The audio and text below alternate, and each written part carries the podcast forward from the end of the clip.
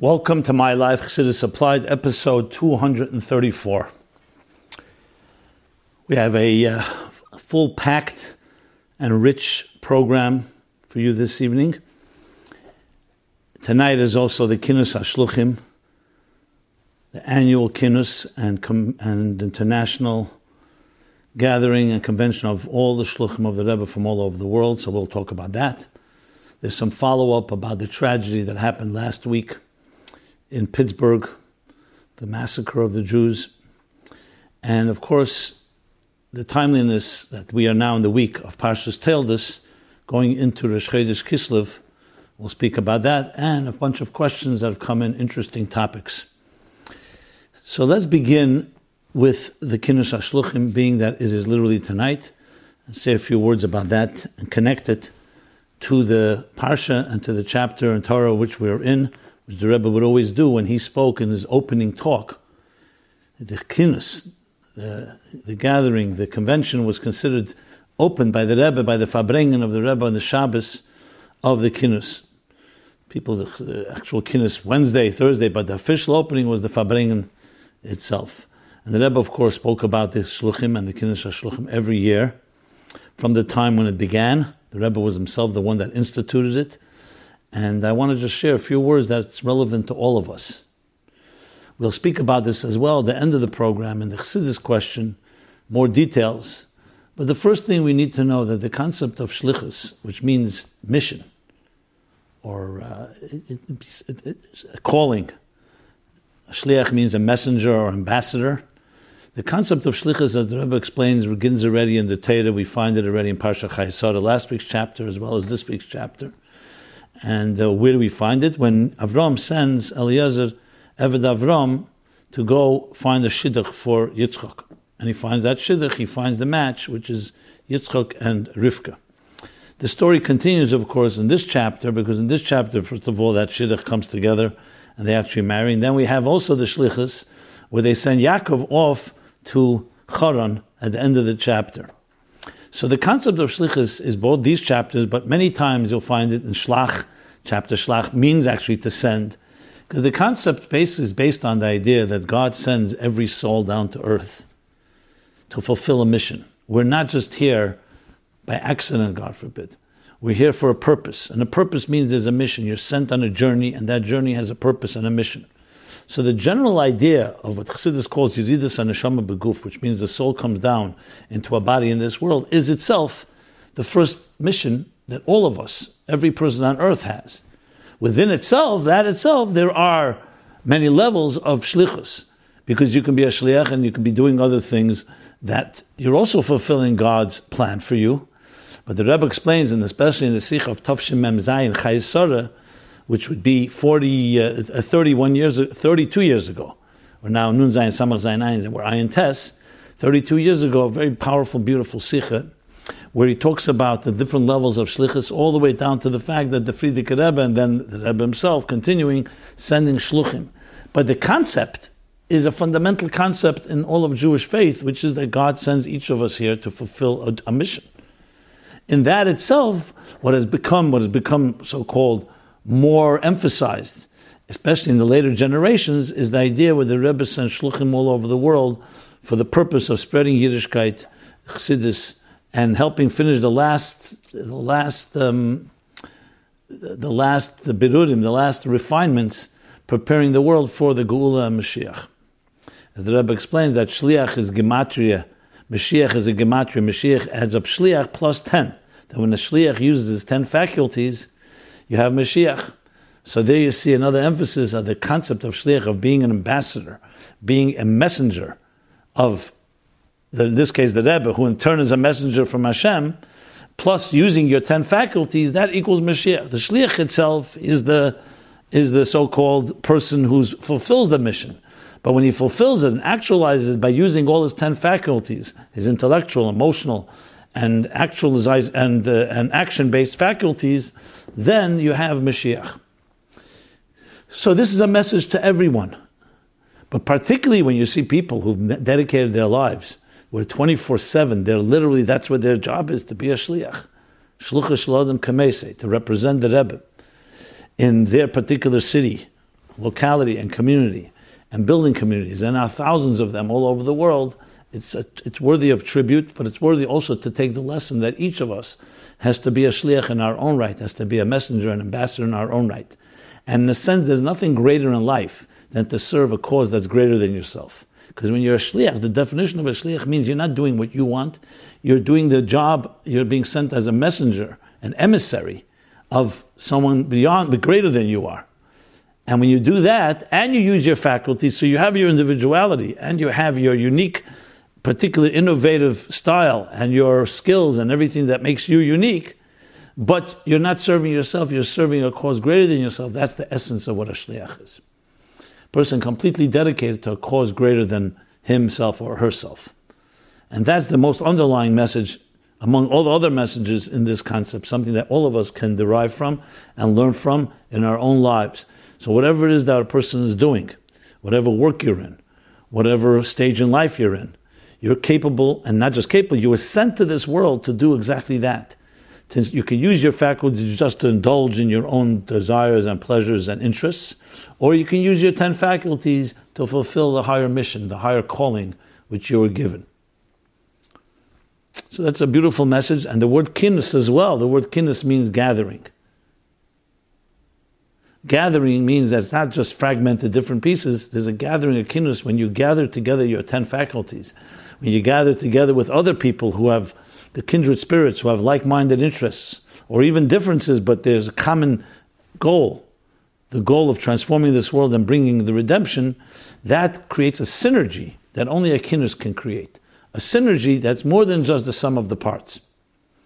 So each of us, in the same way, in our own particular mission, at time from time to time, we need to gather together with others. We need to consult. We need to advise.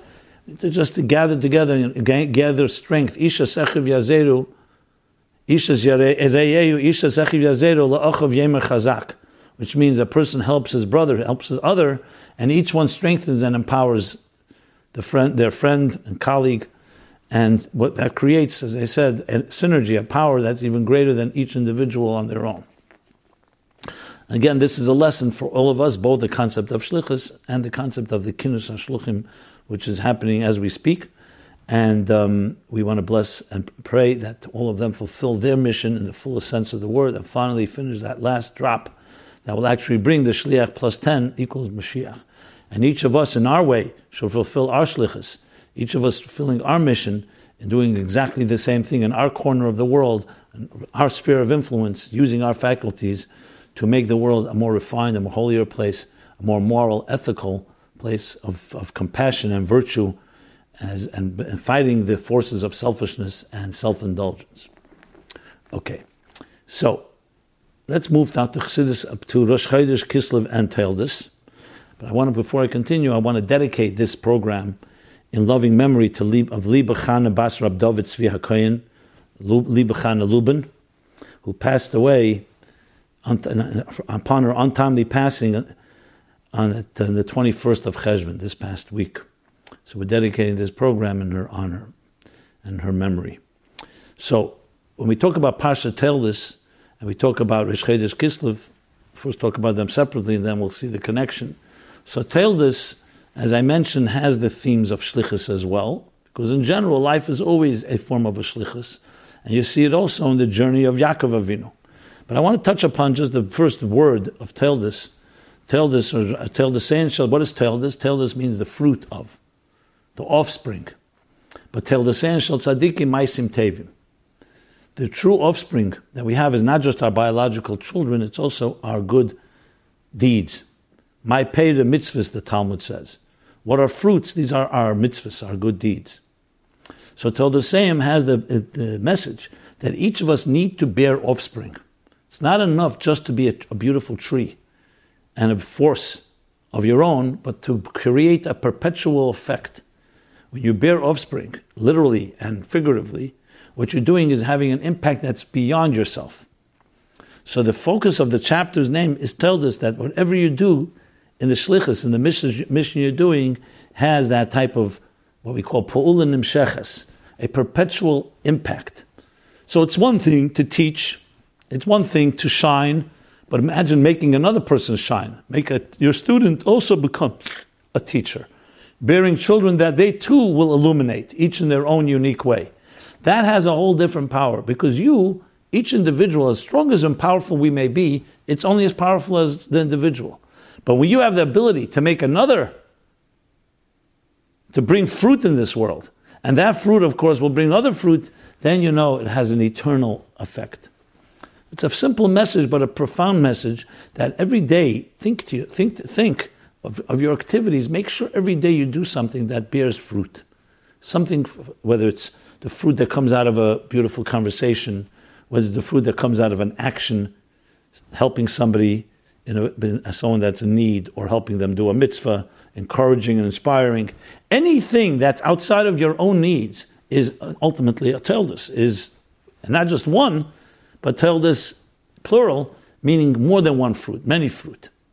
And there's no greater blessing than when a person is able to actually actualize themselves by bearing those type of fruit. As I said, of all sorts of it, it can be in, through students, and students are also called one who teaches someone is considered like they uh, gave birth to them also told us like offspring, but it also includes good deeds, includes all the ways we impact the world in a permanent way. So that's the message of Toldos of this week. Rosh Chodesh Kislev, especially for Chassidim, in general, it's Rosh Chodesh Kislev is a special day. Rosh Chodesh always is the beginning of a month. It's not just the beginning; it's the head of the month. In this case, is the month of Kislev with all, especially the holiday of Hanukkah, which is about illuminating. Again, illumination illuminating the dark, bearing fruit by illuminating.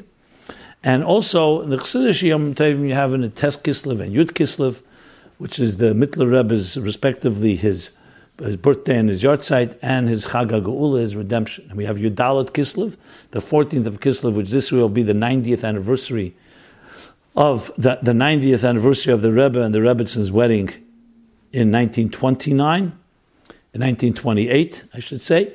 So it's 90 years. And of course, Yud Tes Kislev, the Rosh Hashanah of Chassidus. These things will be, these days we'll be speaking about in up- upcoming episodes. So all this is encompassed in the head of the year. The head is the central nervous system. So Chodesh Kislev in general has that power. Then it has something that was added in the year Tafshin Lamed Ches. That would be 51 years ago. So uh, uh, 41 years ago, I'm sorry, 41 years ago that the Rebbe was the first day that after he had the heart attack on Shmini Atzeres night that year, Tov Shalamet Ches, it was 1978, the Rebbe went home, Rosh Chodesh Kislev, and it became like, because in Halacha, the day you go home, the day where you really get out of the danger you're in, and you make Goimel and you go home, was considered a Geula. And of course, it fitted the month of Chag Geula, the Geula both of Chanukah and of Yitzhak Kislev. So Rosh Chodesh Kislev became symbolic of that, and every year, Chassidim Fabring, and the Fabringers continue to grow and expand, especially the Shluchim. As they grow, they celebrate Rosh Kislev. And actually, the Kinnus of Shluchim was made this time of year because it corresponds usually with Rosh Chodesh Kislev the same week, sometimes even close to the same day. Because it's honoring the Rebbe, not just that the Rebbe came out of the heart attack, but he came out stronger than ever. And the whole concept of Shlichus took on a whole other dimension, qualitatively and quantitatively. So Rosh Chodesh Kislev is always associated with adding all kinds of new light, every form, including being emissaries, bearing fruit, this, and doing everything possible to finish the job of bringing the Geula. Because all Geulas are connected. So even the Geula of an individual, especially of a Rebbe, getting out of an illness and coming, not just getting back to health, to his regular health, but anyone who's familiar with the Rebbe's output after that year, 1978, after that year, the Rebbe began to double and triple his output, even literally in the amount of time that he fabring, the hours of his talks, and of course in the actual activities. So it's an inspiration to all of us that no matter what we go through, even if it's a time where we may have had a setback, at least on a surface level, ostensibly, we come out even stronger than ever. So not just bearing, continuing to bear fruit, but bearing even more fruit than before the challenge that we had. So all this comes together as lessons that we can all derive in the context of Chassidus applied in our personal lives, in our collective lives, in our family lives, something we can share with our children. And there were a few messages that I just shared that I believe everybody can apply. Okay. I want to first give some cross referencing to um, what I just spoke about, since this is already episode 234. So we've already spoken about Rosh Chodesh Kislev and Toldis in episodes 89, 139, 188, and 189. So here's a good opportunity. You go to meaningfullife.com slash my life and you can access all the archives and all these cross references, cross reference programs that I just mentioned. And same thing, Kinus HaShluchim, I spoke about it in episodes 139, 140, and 189. And now we will do some follow up on the topic of the unfortunate massacre and tragedy that happened last week before Shabbos, uh, eight days ago. Shabbos before last, before yesterday. And uh, as I said then, I spoke about it last week. It's a difficult thing to speak about. Every time you think about it, people just torn out of their lives simply because they're Jewish torn away from us. It's uh, horrible. And yet we need to become stronger. And there's been amazing sense of unity coming together. Unfortunately, there are some that try to politicize it, but we don't need to speak about that. There's much to be said, and I've seen even the Kinus HaShluchim. There are many emissaries, Chabad emissaries, that are in Pittsburgh. What they've done in the community and coming here this weekend, they actually led a prayer today and are an inspiration what you do in times of difficulty and how we come stronger together, community wise. And we add a mitzvah. There's many things online. Our people are adding light. Whenever there's darkness, you add another mitzvah and more light. So, with all the tragedy, we do everything possible to redeem it, to transform the grief, as I discussed last week, into positivity. And we see this happening. Does not take away from the void and from the pain and the sadness, especially for the families, the community, and those touched by it, all of us touched by it. But it's what we can do. We don't just sit around. We don't just are not passive and just cry. We turn the tears into some type of growth, and that's the that's the mission that each of us has to do in, in our lives. So there's a little follow up, and I just want to read a few things, and I'll try to respond to them. Um, one one. As shluchis, what to tell people that would be, go beyond that we are hated and nothing has changed. I'd like to be able to inspire them to do more mitzvahs and identify as Jews, as we are this one people with this one mission. Thank you. Yeah, exactly correct. That's what I just said. It's not enough just to say, oh, yeah, anti Semitism, and we've seen it already, and so on. That's not enough. We have to respond very straightforwardly.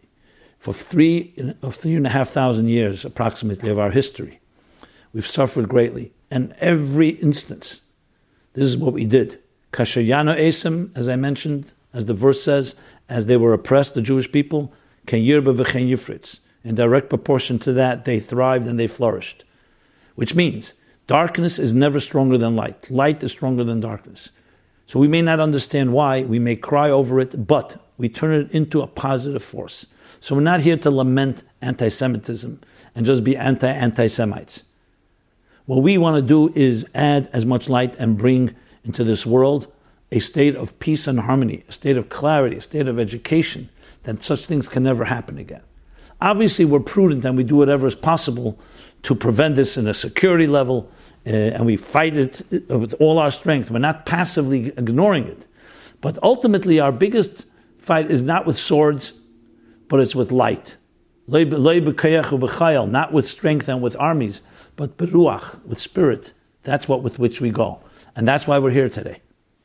Greater nations, greater, infinite, much, much, much greater nations and empires who had even less challenges are no longer exist. But it's the spirit that keeps us going, and that's exactly the message that has to be shared. Okay, another question.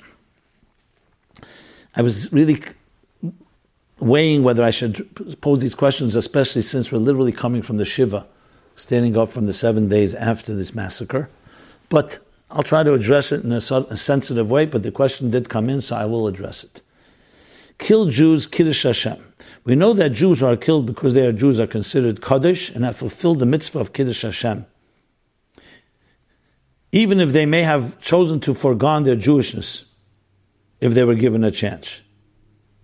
So, in other words, everybody you killed, especially in the name of being Jewish, there's no question it's a Kiddush Hashem because why was the person killed? Like he said, kill all the Jews. Why? Because you're Jewish, and that is a Kiddush Hashem. This doesn't matter what type of person, what level they're on. Though this too needs explanation, the writer writes, for how can someone who transgressed the worst of various sins go from a mass sinner to a just because he was killed for being Jewish? So he's asking one question is, how do you explain it? And I'll do that, of course. Now, I want to make it clear, I don't know what this writer's intention is. This is not in any way to th- cast any aspersions or any doubts that these people were sanctified because they were Jewish. It makes no difference who they are. We don't even ask that question. And then who are all we? We're all people who have sinned. And the Holocaust, six million Jews that died, there are many of them that were not observant. And even those that are observant have no transgressions. So this has absolutely nothing to do. If someone is killed because they're Jewish, it's Kiddush Hashem, and that's that. Because that's why they were killed. They were chosen because they were Jewish. And if any one of us was around in that situation, God forbid, we'd be in danger. So all this talk that some people may have not been completely observant or they are or this or that is completely irrelevant. The explanation you're asking before I go to his other question. The explanation, why is it need How could someone who's transgressed? Because what does one thing have to do with the next? We're all transgressors. Ain't tzaddik There's no tzaddik in this earth that does good, all good, and has not one sin. So if you start going with that attitude, you could say a transgressor, how could that person be Mekadosh Shem Shemaim? The fact of the matter is that we do not distinguish between the righteous, the less righteous, and so on. Obviously, we always try to influence people to be the best they can be. But when a gunman comes and massacres Jews because they're Jews, that's a Kiddush Hashem, and no one, no one ever says, let's check out his credentials and what background that person has. And I want to make it very unequivocally clear. Why is it not an issue? Very simple why. Because a Jew is a Jew. There's a beautiful sikha from the Rebbe, Tov Shinun Vayikra, where he speaks about Amzu Yitzarta, Tilosi Saperu. Amzu, this nation, Yitzarta, you have shaped, you have, Ishaya says, you have formed this nation. They will tell, they will relate, they will extol your Tehillah, your um, your praise. So the Rebbe explains that is two separate parts of the verse. It says that alone is already a virtue. And Tilosh Saperu is an, ex- an extension of that because they are your nation. That's why they will extol your praises. Meaning the following, and just to explain it a little more philosophically. It says that the whole world was created for Torah and for Israel, for the Neshamas of Israel. It says, everything was created, and machshaftan, two things, the, their thought, that intention preceded all of existence, Torah and, and Yisrael. Tana Yo. And that's the question, which one came first, Torah Israel? But then when I see that it says in the Torah, the Tana Yo says, the Medrash says, Savas b'nei Israel, command the Jews. Daber, speak to the Jews. That means the Torah was given for the Jews. So the Jews, the Neshamas, the thought of Israel came before the thought of Torah. The Rebbe explains in Kisove Tov Aleph. Again, printed and edited in that year, Sefer HaSichos Tov Aleph. In other places, what does that tell you? That Torah is, is the Israel precedes Torah. That's why Pekuach Nefesh, when a person is in danger, the Torah is not desecrated, it's the sanctification of the Torah to, to, not, to not keep Shabbos and save a life to not keep Yom Kippur and save a life. Why? Because the nefesh, the Yisrael, is greater than the Torah. And then the Torah, to save a life, that's its sanctity. Except the three yehareg v'al ya'avor, which has other reasons, which is not here the place to discuss. What's the reason for that is because, as the Rebbe explains there, a, a very interesting chiddush, like a new idea, is because Israel will always lead to Torah.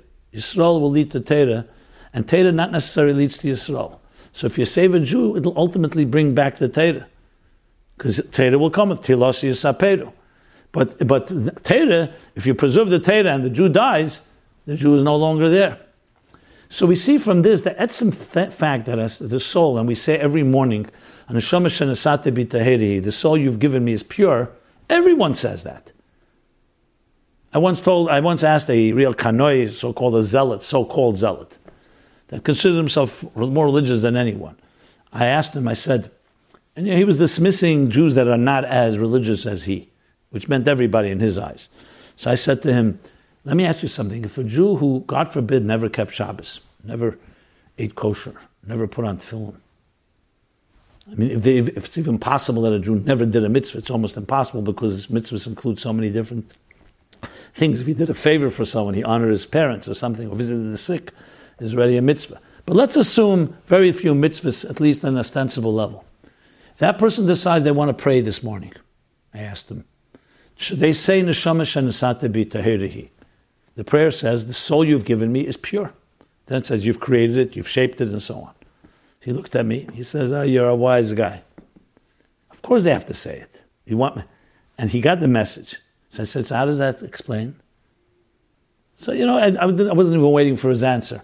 Why? Because the soul we know, the essential part of the soul, always remains connected. Can never disconnect from its source. So when a person is killed because they're Jewish, like the, the, the, the, heart wrenching words of Pearl before he died I am a Jew, my father's a Jew, my mother's a Jew. I am a Jew.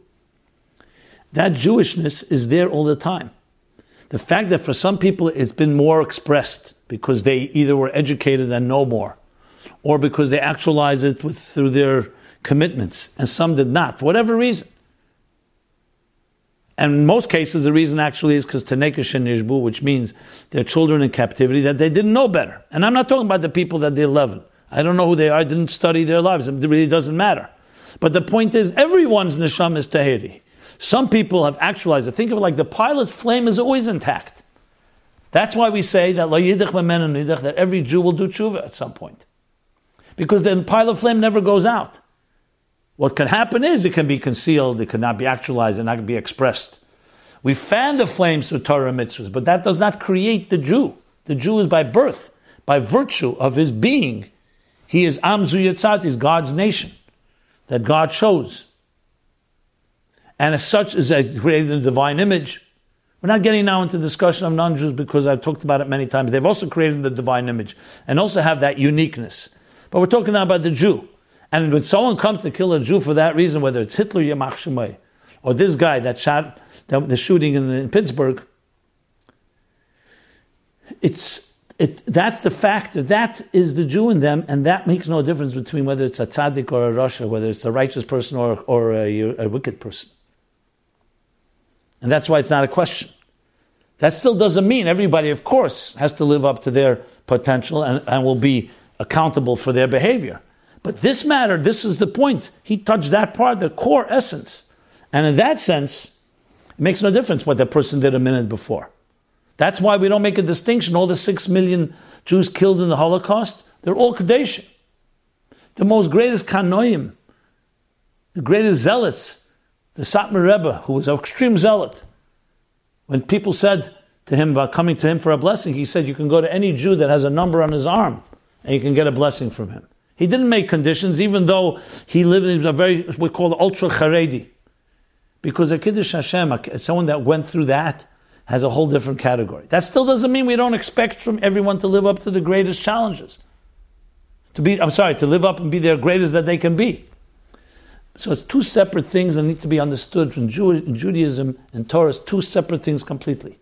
Pekuach nefesh, you don't say that someone's in danger. You start start asking how many mitzvahs did he do. There are laws about pekuach nefesh as far as priority goes because it's a parent or a teacher, but not because of this reason. So the point I'm making here is that one thing has nothing to do with the next and shouldn't even connect, connect it. But then he goes on, but how is this a Kiddush Hashem? Isn't it the opposite? Like we say, Loma Yemer Agoyim Ayel Kechem. So he's saying, why do we say when a person died because they're Jewish, that it's a Kiddush Hashem? It seems like the opposite. Because it shows a desecration of God. That here is God's people and they can be massacred in cold blood. And that's why we say, why should the goyim, we tell God, we beseech God, and we say this in the Tehillim, and we say this in Yizkor. We say to God, why should the goyim be able to say, the Gentiles, the anti-Semites be able to say, where's your God? As the Nazis did. Where's your God?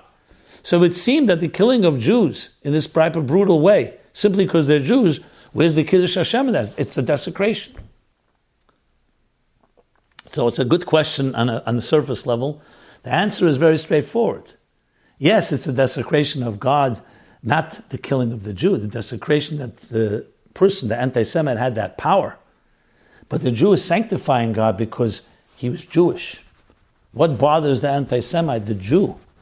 The Jew, what is the Jew? The Jew is the Jew of the Torah. What, what, what defines a Jew anyway? Jew defines because God chose this people, and the anti-Semite can't stand it, whether it's jealousy, whether it's delusional thoughts, or whatever it may be.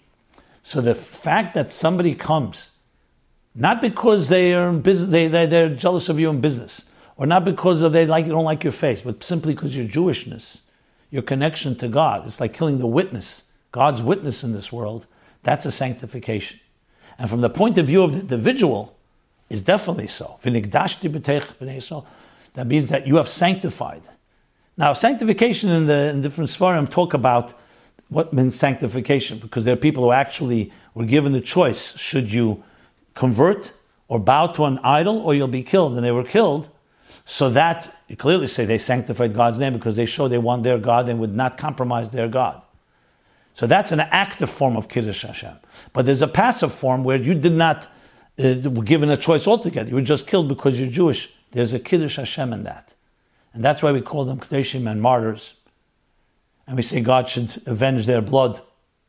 Yet at the same time, of course, it awakens the question within all of us where is God? How could you allow such a thing to happen?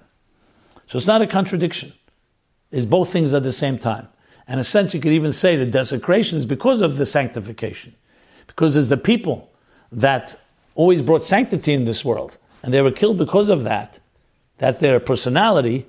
So it's a sanctification of them, but a desecration that they're allowed to be hurt in this fashion. So we don't take away from their qualities. We just it makes the it makes the sanctity greater, and it also makes the desecration greater. And he continues, and we know the effect the Holocaust had on the emunah of many. Yes, we know. And it has weakened people. But at the end of the day, like uh, different Holocaust survivors say, after the Holocaust, I, I, if anything, I lost my faith in human beings. I only have God to rely on. Because look what human beings did to each other. Look what human beings did to us.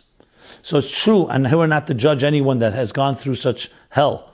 The faith where they stand with faith, it's between them and God, as I mentioned many times. And yes, of course, it's in the science. It's a great test when you see something of that nature. But for some people, it became a stronger source of faith because we have nothing but faith to help us rebuild. And look, we have rebuilt.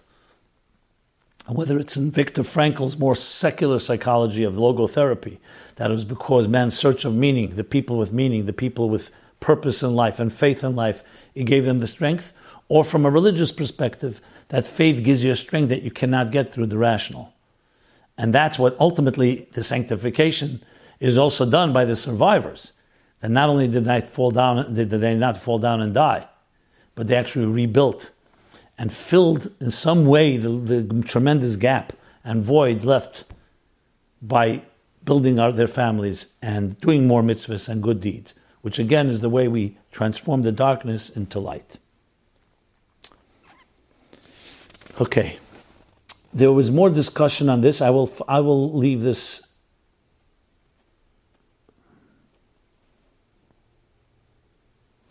for next week because there was a discussion, which again, to be very sensitive about the, about the fact that this was a conservative temple, a conservative synagogue. So let me just make something very clear, and I'll discuss this more at length. Someone said, well, what's the attitude of Torah to conservative and reform? I don't want to even discuss that because it's irrelevant to this discussion here. Because as I said, even if someone doesn't go to synagogue altogether, and if it's a synagogue, even a synagogue that you can say is questionable from a certain perspective, from a Torah perspective, it doesn't in any way bear on the issue here at hand. Because the killer came to kill Jews. And the Kedoshim Agadeshim, as I just said, regardless of their level of observance and their persuasion and so on. But we'll talk about that more next week in detail. Someone else wrote, um, and following up on this discussion, Dear Hi Rabbi Jacobson, I want to continue the discussion you started last week about the tragedy in Pittsburgh. I would like to make a few points which I think will help prevent such occurrences from happening in the future. I'm not going to discuss the security measures that have to be taken, etc., but rather a solution from a spiritual and moral perspective. Point number one. I think it's high time that the Rebbe's directives of teaching the seven mitzvahs of Bnei Noach, seven Noahide laws, and implementing a moment of silence in the public schools be taken seriously And since by divine providence, this Sunday is the Shluchim conference, and hopefully you will be reading this letter on the show, I think it's incumbent on the leaders in Chabad Lubavitch and the senior Shluchim to create a Sheva Mitzvahs and Moment of Sound office to aggressively act to disseminate these ideals. Rab Simon, where are the Spitz Chabads? And may I add that this responsibility is on every member of Anash, as well, not just on the Shluchim, for, for after all, we are all Shluchim. So let me, let me comment on this. Yes, it's extremely important that we all do everything possible to spread tzedek, v'yosher, justice, and virtue. The seven noahide laws, as the Rebbe called us to do, moment of silence. And he said the moment of silence is the best preventive medicine that you teach children that there's an ayin reya, there's an eye that sees, and an ezen shamas, and an ear that hears, then there's accountability. And that's the foundation of all morality, the foundation of this country. So there's no question when you see a, a, tragedy, a massacre like this, it's an excellent time to call this. How to do it, however, is we have to do it the way the Rebbe would want it. I don't know if the Rebbe, and I can tell you, I don't think the Rebbe wanted, he actually negated that they should open up an office, but there are other ways to do it, so I just wanted to comment on that without taking away from the importance of doing it. Point number two, this person writes, in the event in the event of tzara, of, of uh, is a, when there's a, a, calamity or catastrophe, may no one know from it, didn't always turn to God with prayer, whether it was through saying psalms or fasting. I remember the Rebbe on a number of occasions spoke about saying additional certain chapters of psalms, and at one point he said a fast L'shah, meaning a partial fast for part of the day, should take place. And in later years, the Rebbe said the fast should be redeemed with charity in the amount of three meals. So my point, Reb Simon, basically is, with all that's going on around the world in America and Israel, do, you don't think there should be some kind of international kinus, gathering of prayer, some type of kol kera, which is a declaration statement from our rabbis? Where are our leaders? Where are the the Kel Jungelite? Usually when our leaders do nothing, they jump in. Sorry for being so sharp, but it's a painful subject. Simon B'tei, we conclude with good. Hatzlocha Rabba Mashiach now. Okay, I read it exactly unfiltered, uncensored. Uh, the general gist is correct. We all have to rise to the occasion, especially the leaders, and do everything possible. As far as calling for fast days or saying to Tehillim, saying to Tehillim obviously something you can always do. Fast days is something that only rabbis can really do, and they have to use the right discretion and know it's appropriate and so on. So I leave that to the authorities in that sense. But your points are well taken, and thank you for that. Okay, with that, let us go to a few questions that are uh, usually everything is related to one way or another. And um,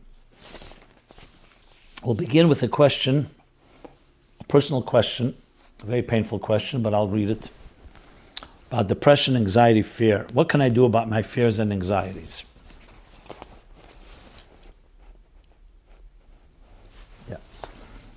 Hi, Rabbi Jacobson. I'm going to I'm to bridge the letter because it's quite long, but it's basically a person writing about their troubles. I'm currently ta- tried almost everything in the book to solving my issues that I'm dealing with. Here's my final attempt to see if you are able to help me out. First, I want to say that I've studied Torah, did all the prayers, and tried my best to fulfill mitzvahs. But I stopped doing everything once I noticed that there is nothing I can do to fix my depression, anxiety, fear. All I can count on now is hope that maybe one day I'll be able to get rid of this. Not sure, but there's a little hope. First, I used to think that I was becoming crazy at first, but then I started to realize that people would like to speak in metaphors and parables to try to attack me. When I noticed this, I found out that I'm not crazy, just people are trying to be playing, playing God and attacking me, make me feel like an animal. He goes on to speak about the different things that he feels, the toxic environment that he feels. He talks about his marriage. Difficult also with my marriage. My wife gets mad at me because I left. I, I can't, because I came to a point where I don't work anymore because of this. I've tried so many times and failed, and people are just cruel. And I can't seem to find a job and focus properly. We've gone bankrupt because we can't provide. My, work, my wife has gone to work. I've become overweight. I feel like my wife may leave me one day. I just ran out of ideas. Nothing seems to work. I continue to become more and more insecure, and my confidence is shaken. I've tried going to doctors, I've tried all kinds of things, and I really have come to a point where I don't know what I should do. Thank you for your time, and perhaps you can advise something. Well, the truth is, this forum, my life, Chassidus applied, though I tried to address everything and hopefully it helps and benefits people, but there are topics that are very personal, like this nature, though I read it because I wanted to show that anyone dealing with issues like this should not hesitate to write, and I will address it. But uh, frankly, the way to address this is not for me to tell you exactly what to do, because I would need to speak to you directly and personally to understand your situation. Because here there are many, many issues. I would advise you, you have to find somebody, a mentor, a mashpia in your community, wherever you are, and speak to that person heart to heart. And it, it could be a doctor, it could be a therapist, but usually someone that knows you well and to advise you because this is not something that, that has to remain the way it is. Everything can be handled. But we first need to diagnose the situation. You first need a prognosis. What's going on? And I cannot really say what's going on because I do not know enough from your information here. I just see it's overwhelming you, and I, my heart goes out to you and empathize but I'm saying this to you and anyone else dealing with this type of de- depression or anxiety or fears, whether they're real or imagined. And what's causing it needs to be determined, and what can be done to intervene to resolve it. But one thing, know for sure, there is always hope. But some, we, a person cannot pull themselves out of their own pit. They can't un- untie their fetters because they're tied up. We're all subjective, and we need that assistance. Now, you said you've spoken, you've tried everything, but I cannot suggest, I cannot accept that you tried everything because I always believe there is more hope. And if you're listening to me and you're writing to me because you feel I can say something, that's what I'm saying that you should do. And I'm not even going to address specifically the details for the reasons I just said. That needs to be addressed in a much more personal setting. If you want to reach to me, so send me um, send me your information confidentially, your email address or phone number, and give me details, and I will respond to you, please God, the best way I can to help. Okay. I will refer you as well. I have spoken about this topic many times in many episodes 493, 182, and then many essays actually, the essay contest that we've held the last few years have also spoken about this topic in episode 62, 68, 76, 82, 99, 126, 177, 216, 219. I myself was surprised when I saw how many sources, how many different times it was spoken about, but clearly it's a prevalent issue. And remember, everything in life begins with a smaller problem, and if you don't deal with it, it becomes bigger. We need to nip, you want to nip it in the bud if possible. If it's already grown into something, you want to get contain it and stop the bleeding and get back to the core and figure out what it is. But, but you definitely don't want it to continue bleeding and continue suffering and continue this, uh, this difficulties that you're facing. So you have to stop it, and one of the first ways is to get a true doctor or soul doctor that can help look into this and help you advise what to do next. Okay. Next question. Completely unrelated, but a question that is a very relevant question. And that is about what how much do we to, how much to reveal about a potential shidduch. Okay. Dear Rabbi Jacobson, a few questions came in on this topic over, over the last months. Recently, I was asked about a certain person I know as a potential shidduch for someone. Shidduch is a match.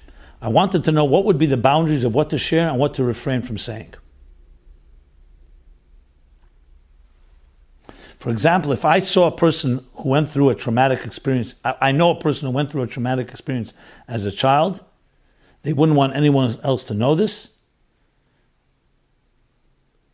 But for the other party, it seems crucial for them to know what do I go, how you go about about sharing that information or not sharing it.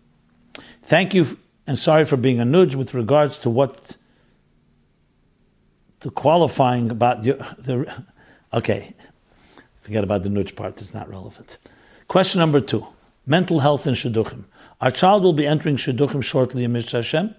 She was diagnosed two years ago with depression and was given medication. Thank God she's doing much better now and still on medication. At what, well, number one, at what point in the shidduch do we have to make the other side aware of this? Two, to what detail do we have to go into it, into it when discussing this? Meaning, how much of the depression and its manifestations do we have to reveal? A third question in, in a shidduch date. Dear Rabbi Jacobson, in a shidduch date, you want the other to like you. A. How much should you cover from your weaknesses and failures from the other person? B.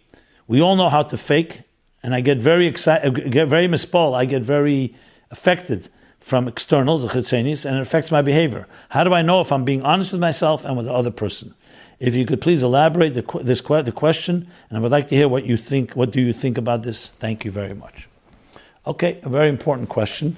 I did address it to some extent in episodes 50, 51, 86, and in a special seminary edition that I did for the seminary girls in the, in the, in the school.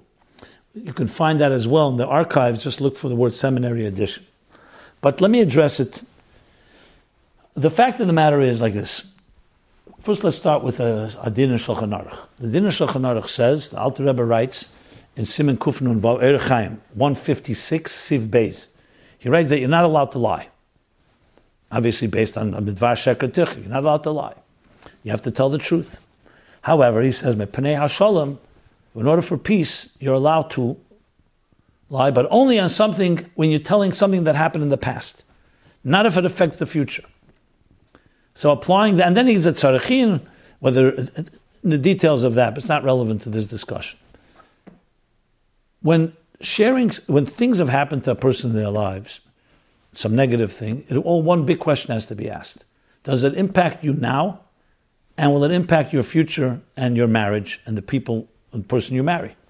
If the answer is absolutely no, and you establish that with objective advice, a doctor or a therapist or someone that knows, not just you made that decision, then who says eh, we have to share everything that happened in your life? If it didn't impact, there's no reason to share. And you're not lying, you just don't have to share it because it's not going to impact your life in the future. However, if it's something that will impact your marriage, so obviously this person is marrying you, you know, you don't want them to, you're going to find that after the marriage, and then the anger that can come from that, and besides the fact that you misled them, etc., etc. So, so therefore, that's not something you can just dismiss and say, I'm not going to share it because it's none of their business. It is their business because it's part of your, their lives too. The question then is when to share. If you start saying things before you even go on a date, some things, some people say, I don't want to date this person. Now, there are things that even then you have to share because they are so significant. You know, if a person is truly fundamentally handicapped, God forbid, in a certain way, so generally speaking, they need to find someone that's more like them. It's not something you can just ignore. But there are things that are, let's say, an illness, like uh, bipolar, or uh, things that's a um, child abuse, molestation that will affect, that can affect and will affect life, but it's not in that dramatic way where it is a complete lie. That means you, uh, I'm sorry, that you, can, you can't function. So there, this is what generally the consensus is that at some point in the dating, before it gets serious, not before the dating, but some point in the dating, before there's an emotional connection which can hurt the other person, you need to share. And sometimes the advice is to actually expose and be transparent and say, come see my doctor. Speak to the doctor directly so you'll know. Because you don't want to have a situation where you did not share something like that and then you get, get, get engaged or the day before you get engaged and the person, especially, and, and can become extremely angry and upset. You know, you lied to me. And if you answer, well, if I wouldn't have lied or you didn't tell me, I wouldn't have told you, you would, you would have left me, you, you, the answer would be, I, I, that's my choice to make. And they're right. So does it have to be said beforehand? Not necessarily, but that needs to be also determined case by case with a proper mashpia. However, there's a point where you have to say it, and not a point where already the person is already committed to you, and then you're just telling them that, because then you're, you're putting them in a very compromised situation, which is not fair. That's the general approach to it. Um, as I get case by case, because different situations require different circumstances. And again, I say this because, let's say, it's issue of abuse. So abuse it's affecting a person's life. and may affect their sexuality, they may affect their relationships, may affect their emotional, their emotional trust, and so on. It is a healthy thing to share at some point. Now, if the person decides they don't want to continue, that's their prerogative, as I said. Um, I know many situations where people have shared and they did get married, and with the right medication or the right therapy, it's beautiful marriage. And the contrary, the couple is even closer because there was a They do it, they're working on it together. And it was willingly done so, not forced. So it's completely doable. So do not be afraid. If the person is not meant for you, or they can't contain it, or they can't handle it, then maybe that's Hashgacha Pratis, that's not the right person for you. So it's not about being afraid to lose the person by not sharing. On the contrary, you have to do it in a sensitive way. It's always good to get guidance and direction, to know when to do it, the right timing, and so on. Okay. There is another angle to this, which I will leave for another uh, Chassidus question for coming weeks. A mimer from the Alter Rebbe, actually. Um, in uh, is on Alter Rebbe's Maimorim on uh, Maimor Razal. So on page Tzadik Tzadik Aleph, he speaks about the fact that Beshiduchim are connected with not telling truths.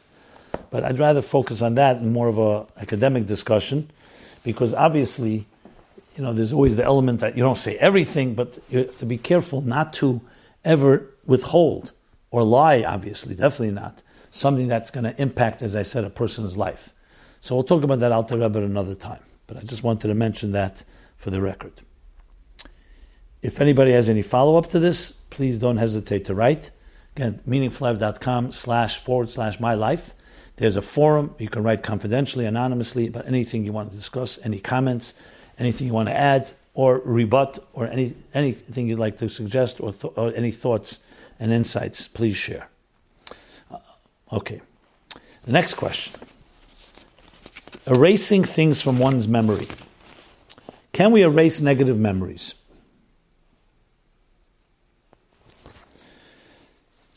Can we erase negative memories? Rabbi Jacobson, I wanted to ask you something that was bothering me for a while. A person that saw things that are not proper, movies, non tznius things, etc., is there a way to erase it from one's memory brain? Or the most we can do is push it aside with, a posit- with positive thoughts whenever those memories come up. But it's always going to be in the back of our brain. Thank you, greatly appreciated, a fan of yours. So I want to refer you to episode 115, which is related to this topic. It's a very good question. And let's make the let's argue the case both ways. When you look in Tanya Perikut Beis, when he speaks about hirhuri aveda, thoughts of sin that are inadvertent because you don't have control over them, three things that you have no control, but you have control whether you'll continue to dwell on it. So the thought comes in, and, and then then the mayach shal ta'alev, your self control, triggers the self control, and it comes into play. And what it does is, it pushes away that thought by putting and by thinking about something positive. So there, that's necessarily not necessarily connected to memory. I'm just pointing to the idea, like you said, to push aside. And the goal here is just to push it aside and not to, not dwell on it and think about positive things. But that the question comes as you're adding, what happens? It's not just a thought that came your way. It's a thought based on previous experiences. Like you said, memories. Is it possible to completely erase those memories or not? Or you can only do is push away, like the Alter Rebbe says. So I would suggest that perhaps this is connected to the two levels of tshuva. Tshuva miyira, it says, when you do tshuva out of fear. So it's mekana lahaba, it affects you going forward. Tshuva ma'ava is also lemafreya, also retroactive. It can transform the past.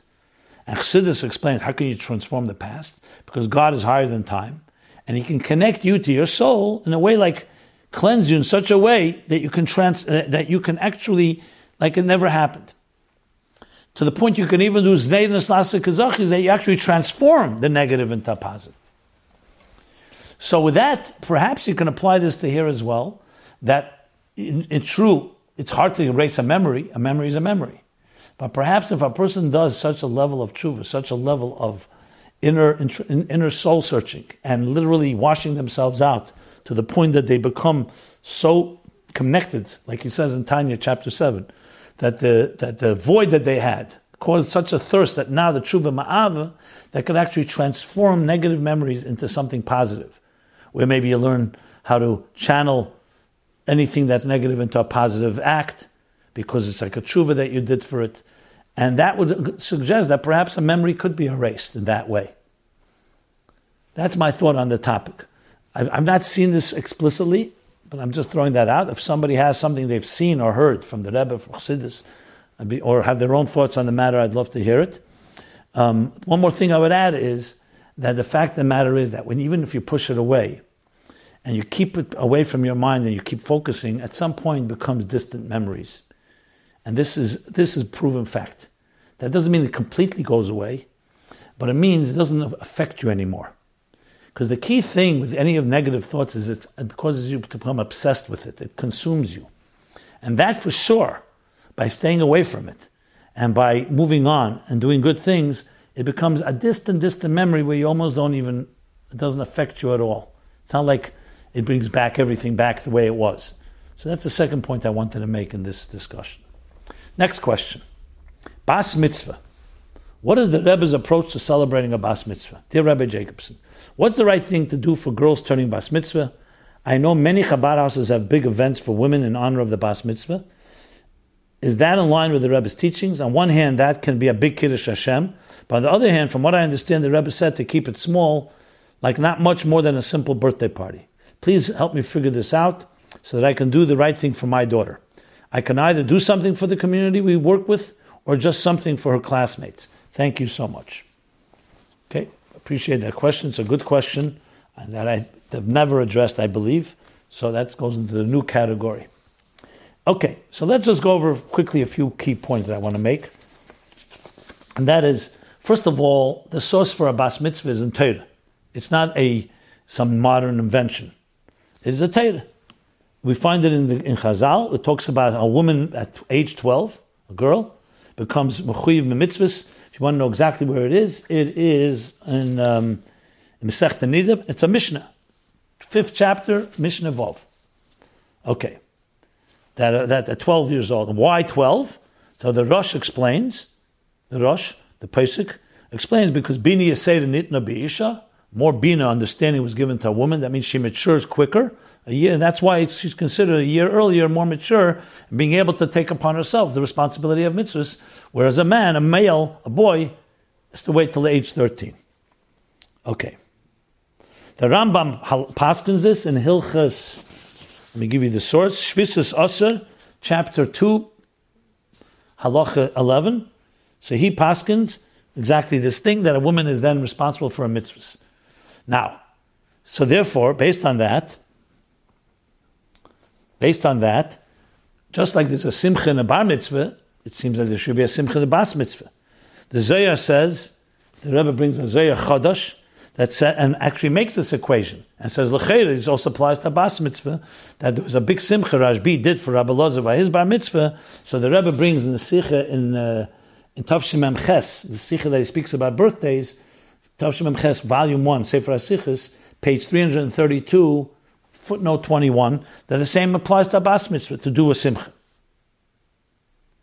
And the Rebbe even adds not just a simcha for, the, for her and for the family, but also for others. This is the Rebbe spoken a yechidus to the to the to the to the people who became bar mitzvah in the in the fifteenth of Tammuz Tov Hey. Now here's an interesting thing to point out: the sichas of the Rebbe were bar mitzvah and bas mitzvah. So clearly, there's an inyan in it, and there's a joy and a celebration. So what's the problem then? Problem is that in later generations, some of the movements that were not halachic movements embraced the concept of a bas mitzvah. So there's some rabbis that came out against it because to distinguish from them. So that can be, some people actually said not to do it in a public way, definitely not, or, or not to do it at all, because of their, um, because of because of what happened there. The question is, what is the Rebbe's approach to this? So we see clearly that the Rebbe does not negate doing a bas mitzvah. Definitely not. The question is, because in some communities it may stand out and may seem that you're embracing that custom, but, but uh, maybe that would be a question of how to do it, how public to do it. And maybe because it's Nias, or because of that, to do it more like part of a birthday party or part of a party that you're doing with, a, with, a, with her classmates, the girls' classmates, and so on. But on the other hand, we also know that just because just because some people are doing it whatever their reasons are, there may not be great intentions. That's why we, the concept of bas mitzvah doesn't exist. God forbid. Of course it exists, and the simcha, the joy exists. So, based on the Rebbe's discussions, the Rebbe's letters, you basically have do it in a perhaps not as a most blatant way, especially in a situation where it can be misinterpreted, and that again is case by case. But to do a simcha, to do a party, or to do some celebration is absolutely acceptable.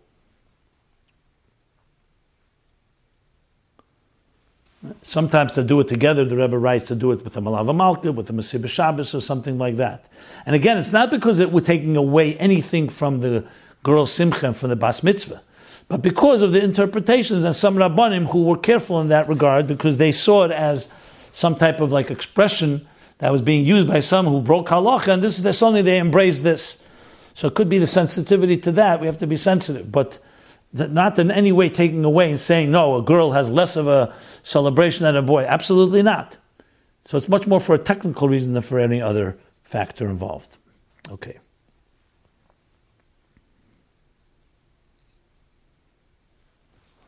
Yeah, good. Um,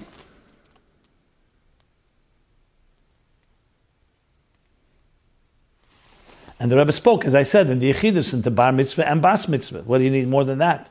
Clearly, in, clearly equating the two. And of course, as I mentioned, the Allah and the sources do not get weakened just because of everything I've said.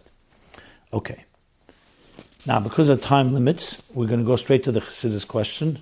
And anything I did not address, I will address, please God, in the coming episode. So the Chassidus question is back to Shlichus, since we're talking about the Kinus HaShluchim. Does the concept of Shlichus have a source in Chassidus? So, firstly, a Nigla Shlichus is, of course, you find Shliach for Kedushin, a Shliach, Ein Shliach L'Dvar you can't send a messenger for doing a sin, but you find Shlichim that a person sends someone to be a Shliach, to either give a woman a, a, a, a betrother, or other forms of Shlichus that you do a Shliach, you send somebody.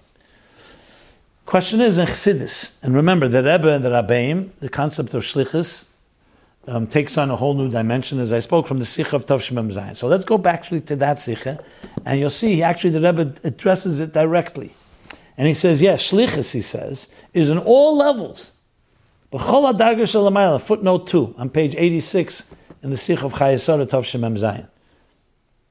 So he says, he brings from the Likkutei Torah, right in the beginning of Vayikra, 1 3, he says, the Inyan Shlich Mashanim Shecha Amtsoyes Eze So anything outside of Atzmus, anything outside of the core essence of the divine is already a shlichus because something is being extended, something is being transmitted through another level. That's called a shliach.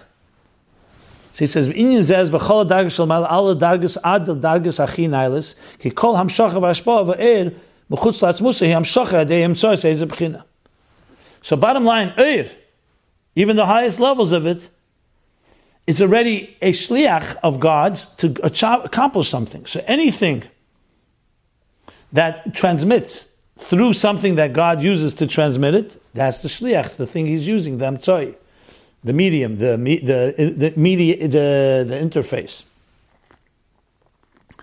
And the Rebbe explains here that how the concept exists, of course, regarding the neshama because every neshama goes from one level to the next. Who's sending it? Who's the mishalech? God. And the shliach is the soul. Or as I just said, the higher levels, the eir, or even higher than that, whatever level you're talking about, is the shliach of Hashem to accomplish a particular mission. So the concept is fundamental in the whole chassidus, the whole seder shtalshlis. Then the Rebbe continues on how that goes on. That that mitzvahs are the, the mitzvahs are called shluchim. And the Misham is called Shlichus, and he continues on, Shlichus Rachmana Kohanim are called Shlichim. He goes through all the levels of Shlichus, all the way to the Frierdiker Rebbe, and the Rebbe is sending out Shlichim in the most literal sense of the word. So the concept exists in Chassidus. I want to add one more point. It's a fascinating thing. In Chassidus, it talks about levels of bittel. Sometimes talk about three levels of bittel, sometimes four, sometimes even five. In bittel Eir is the ultimate example of bittul because Eir doesn't have any existence of its own. All it is is an emanation transmitted from its source. So it's like a shliach of the Mishaleach. So the sunlight is being transmitted from the sun. So the question is, how deep is the bittul, the, the nullification, and the and the suspension of self of Eir to the source? So sometimes it says it recognizes the source. Sometimes it says ma'in, it's like the source. Sometimes it's driven to the source, it's drawn to the source. Then there's the air within the etzem. So that air is, doesn't even have substance, but it's already the potential for light. So the Rebbe, in speaking about shlichus, interestingly, also talks about three levels, four levels, and even a fifth level of bittel. That you can have the shliach being bottled mishalech is only on a very technical level. That the arm of the shliach right now, I, am the mishalech, I give you something, I said, I want you to give it to that person down the block or another city. So it doesn't, you, you have not become a full power of attorney of who I am. My, your arm, when you give it, is like an extension of the arm of the mishalech, of the emissary. I'm sorry, of the, of the one that sent you, the sender. Then there's a deeper level that your being becomes part of.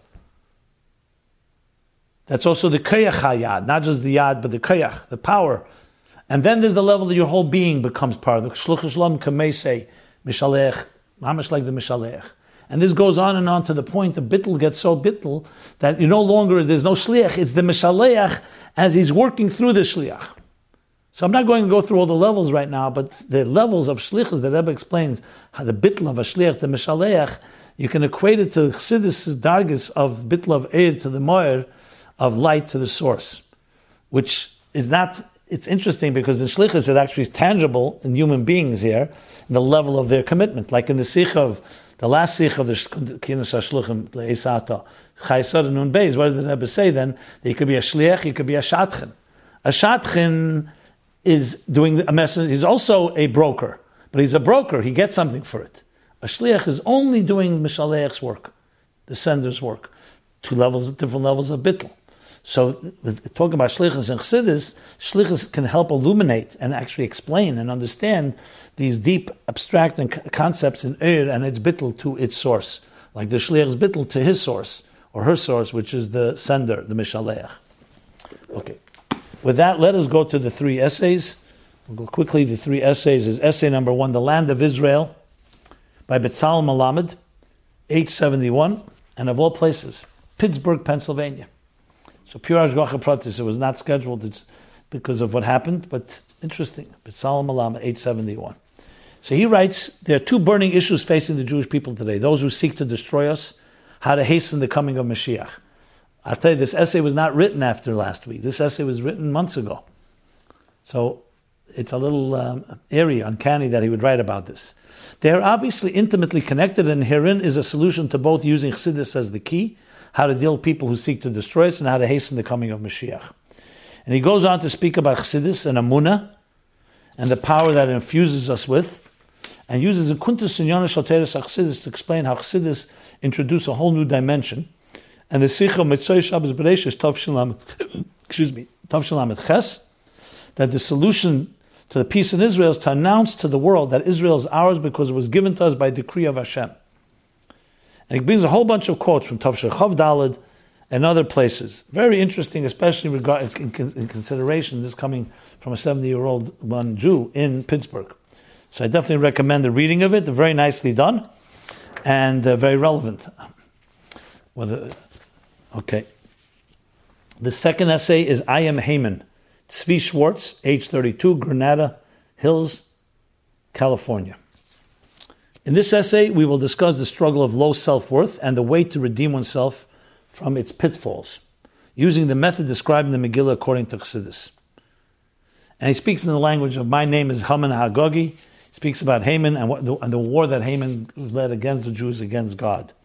It's a short and sweet essay, but nicely done, and how it all backfired on Haman and how it applies to us in regarding self worth and um, and finding the right balance between humility and individuality. Finally, the third essay, The Ultimate King, Rachel Cohen, age 21, Brooklyn, New York, a student in Machon Chana. If there is one thing that the British are proud of is their monarchy. Let me tell you, the thousands of tourists traveling through London, Heathrow, Airport daily definitely aren't coming to them for the weather. And goes on to speak about what the monarchy is about. But, but, what, what, but is that what, what the British monarchy have become? What exactly is it? Some type of just external superficial thing. And she goes on to explain what true royalty is in context. True royalty, using the, the, the British monarchy as, an, as, as a springboard, um, and how the Alter Rebbe responded when he met the Tsar, that you must be the Tsar. He recognized the Malchus on earth that is similar to the Malchus in heaven. Even though he was a Tsar, he was a Saint Yisrael, and so on.